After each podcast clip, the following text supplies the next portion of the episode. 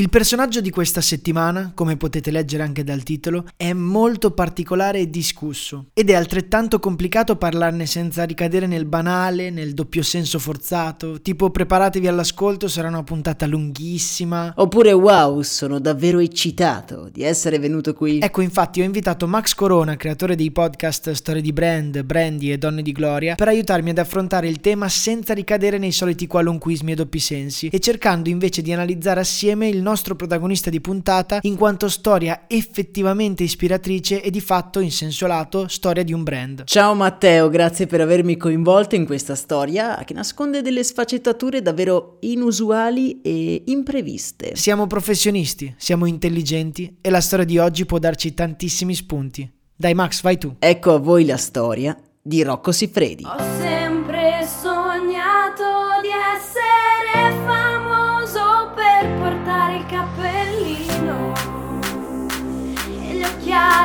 soy.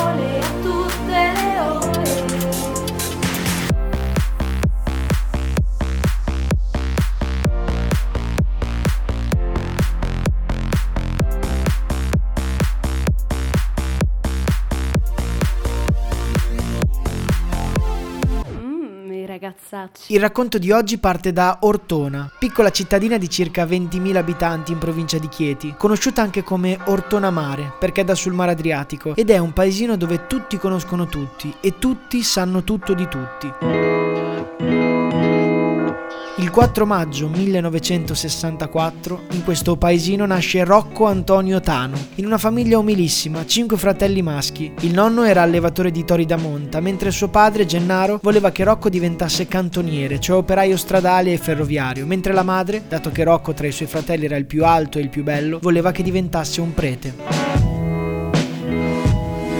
Al tempo infatti il maresciallo e il prete erano le figure di più alto profilo all'interno del paesino e la madre non concepiva l'idea che dei cinque maschi non ce ne fosse almeno uno che volesse diventare un prete. Dagli 8 ai 15 anni, quindi il piccolo Rocco viene costretto tutte le domeniche in chiesa ad aiutare il parroco nella funzione religiosa. Rocco Siffredi è un chirichetto a tutti gli effetti e le prospettive di carriera di certo non gli mancano. Don Giuseppe, il prete di Ortona, era vecchio e quindi Rocco aveva tutte le carte in regola per essere il suo degno successore. Peccato che già nella preadolescenza il nostro protagonista comincia a fare i conti con una sessualità molto particolare e difficile da gestire. Va in spiaggia e non appena gli presentano una ragazza deve correre in acqua a calmare diciamo la situazione. Tutti i suoi amici con le radioline a seguire Mazzola e Gianni Rivera e lui invece con quel chiodo fisso continuo. Per non parlare di quel dono che Madre Natura gli ha fatto, uno di quei talenti da coltivare con passione, pazienza e duro allenamento. Solo in questo modo si può rendere un talento pronto a quando l'opportunità verrà a bussare alle porte della propria storia. Ma è ancora presto. Rocco ha infatti cominciato a conoscere se stesso e tutti gli aspetti del suo, diciamo, animo focoso. Ma la realtà in cui vive non è di certo delle migliori per scoprire la sua nuova natura. L'Italia degli anni 70 e 80 era un mondo del tutto nascosto, segreto. Parlare di argomenti riconducibili alla sessualità in qualsiasi sua forma era praticamente proibito. Il giovane Rocco, cresciuto a pane e omelie, sente di avere un fuoco indomabile dentro di sé, un fuoco che alimenta di nascosto, un fuoco che per lui è impossibile da soffocare. Tutto questo fino a quel giorno. È un giorno come tutti gli altri per Rocco che all'età di 11 anni, di routine, tutti i giorni torna da scuola, mentre aspetta il pranzo si chiude in bagno e si masturba. Ecco, quel giorno però la madre di Rocco è fuori a stendere i panni e guarda a caso la finestra del bagno di casa Siffredi da proprio sul balcone dove c'è lo stendipanni. Alla madre casca l'occhio e vede Rocco in bagno che fa le sue cose. Gli urla: Rocco, la pasta è pronta! Rocco muore dall'imbarazzo, rimane chiuso in bagno per tre ore per la vergogna, non vuole più uscire, pensa, oddio, adesso cosa dico, cosa faccio, chissà cosa penserà la mamma, e poi lo dirà a papà? Quando esce dal bagno la madre lo guarda e con un sorriso sulla faccia gli dice, Eh, ma la pasta è fredda. da lì qualcosa cambia per sempre per Rocco. Da quel giorno ha il mondo dalla sua parte, qualcuno che ha capito com'è. E così, piano piano, decide di alimentare quella brace ardente che sente dentro di sé. Cito, la mia fortuna è stata avere una madre come quella che ho avuto. A 16 anni si arruola nella Marina Mercantile Italiana come volontario e al termine di questa esperienza nel 1982 decide che l'Italia gli sta stretta. L'abbiamo già raccontato il perché e quindi si trasferisce a Parigi. Nel suo paese lo scompiglio, il figlio dei Siffredi non si fa né prete né diventa carabiniere, ma parte. Va in Francia dal fratello che ha un ristorante lì a Parigi e Rocco quindi va lì a fare il cameriere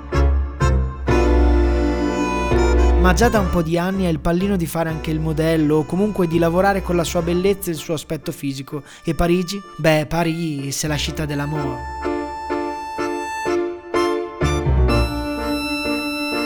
In particolare ha una certa fissazione per il mondo dell'hard. Come abbiamo visto, lui ha un fuoco dentro che piano piano comincia ad alimentare, ad incanalare per ottenere energia vitale. Comincia a frequentare i locali a luci rosse della capitale francese e proprio qui, nel 1984, incontra uno dei suoi idoli dell'epoca, Gabriel Pontello, attore e produttore porno francese molto famoso negli anni Ottanta.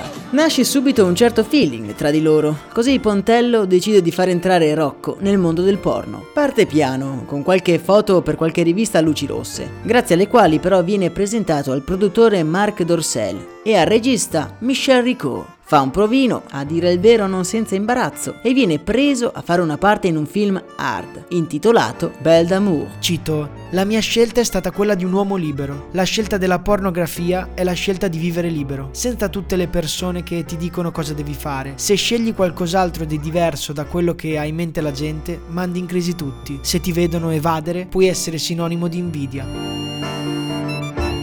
Un po' tutti i grandi inventori o innovatori della storia hanno dovuto combattere per le proprie idee. Alcuni non sono mai stati presi sul serio, altri sono stati presi per pazzi o derisi finché il tempo non ha dato loro ragione. In realtà, voi mi direte, Rocco non ha inventato nulla, ma la sua tenacia e perseveranza nel credere nella propria libertà non è anch'essa tipica di ogni innovatore?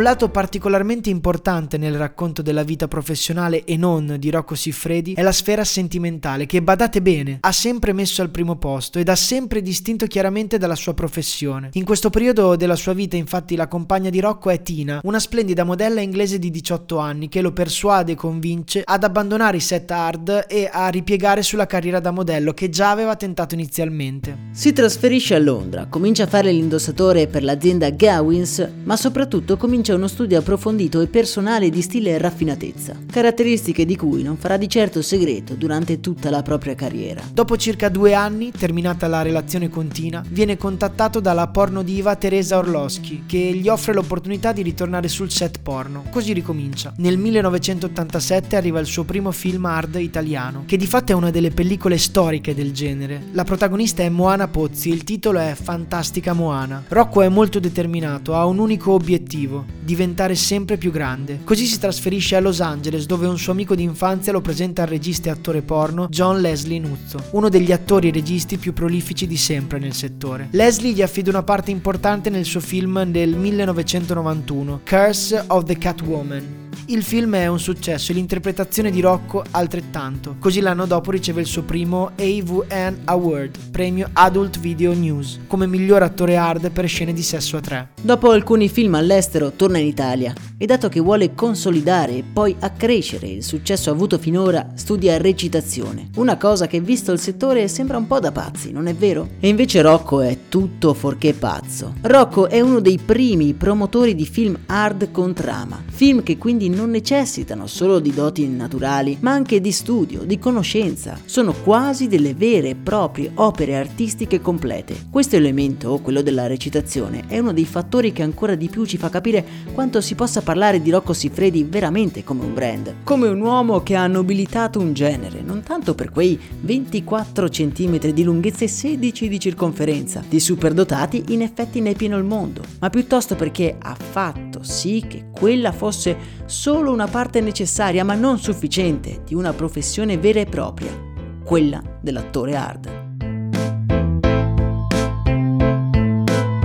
Da qui che dire, recita in una serie innumerevoli di film e vince molti premi. Non stiamo ad elencarli tutti, possiamo invece soffermarci sulla sfera sentimentale perché nel 1993 a Cannes conosce Rosa Tassi, in arte Rosa Caracciolo, con la quale prima recita in alcuni film e poi costruisce una famiglia. Rosa è tuttora una figura cardine della vita di Rocco, in primis perché è sua moglie e la madre dei suoi figli, e poi perché uno dei più grandi desideri del nostro protagonista è sempre stato quello di costruire una famiglia. E tutto attorno a lui ha sempre detto il contrario. Il mondo, i suoi cari, i suoi fratelli che, saputo della sua professione, non gli hanno fatto vedere i nipoti per anni. Il dottor Olivastri, il dottore di famiglia ad Ortona che da quando aveva 18 anni gli ripeteva continuamente che non avrebbe mai costruito una famiglia. Don Giuseppe, le amiche di sua madre. E invece in Rosa ha trovato la sua soluzione, la via.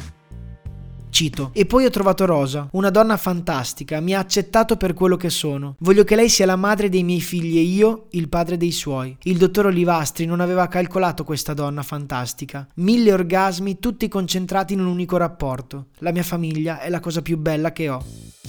Ecco anche l'altra faccia della medaglia, la distinzione tra vita professionale e vita privata che Rocco ha sempre fatto durante tutta la sua carriera. Negli anni 90 si sente pronto e maturo per sedersi dietro una macchina da presa. Lavora come produttore e regista. Diventa il miglior regista emergente nel mondo dell'art e soprattutto diventa un'icona vera e propria del genere in tutto il mondo. Da qui in poi il nome Rocco è riconducibile solo ed esclusivamente a Rocco Siffredi, come è successo per esempio con la Nutella, la Jeep o la Scottex. Nel 1997 apre la sua casa di produzione, la Rocco Siffredi Production, con la quale nel 1997 esce con uno dei suoi film più importanti di sempre, Rocco e le storie tese 1 e 2, con Rosa Caracciolo, Anita Dark, Anita Blonde e con la colonna sonora degli Elio e le storie tese. Negli anni successivi continua con la produzione dei vari film hard, recita anche in alcuni che si discostano dal genere porno e nel 2004 comunica la sua volontà di abbandonare la scena hard. I miei figli stanno crescendo e non posso più dire solo papà sta andando a lavorare per fare soldi per la famiglia, vogliono sapere di più. Torna alla ribalta nel 2006 con una pubblicità che ha fatto molto discutere e di cui abbiamo parlato in una puntata di Brandy che vi invito ad andare ad ascoltare cliccando il link in descrizione. Nel 2009 ritorna sul set hard e nel 2015 ricomunica nuovamente ed ufficialmente l'abbandono dai set hard dopo l'esperienza all'Isola dei Famosi.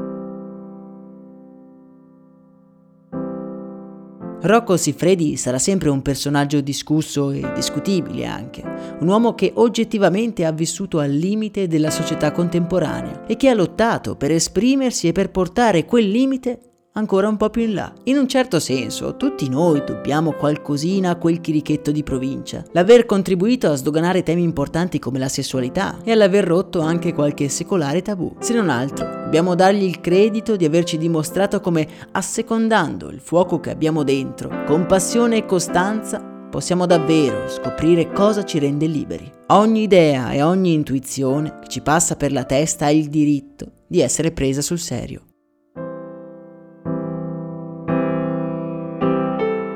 Per il resto ci tengo a sottolineare che lo stesso Rocco Siffredi tratta spesso di una tematica importante riguardo al rapporto dei giovani di oggi con la pornografia. C'è una generazione che sta crescendo col porno. Al mio tempo ero io a immaginare, a fantasticare. Oggi questi ragazzi vanno a vedere sui siti hard delle scene che non erano quelle che immaginavo io. Sono scene quasi da effetti speciali. Allora cosa percepisce questa generazione? Sì, una grande libertà sessuale, ma anche una grande confusione fra quello che è veramente l'intimità sessuale e quello che invece è la sceneggiatura porno giorno. Il ragazzino si domanda ma io con la mia fidanzata devo fare queste cose? C'è molta confusione e qualcuno dovrebbe spiegare, soprattutto al teenager e all'adolescente, che cos'è il porno. Grazie dell'ascolto.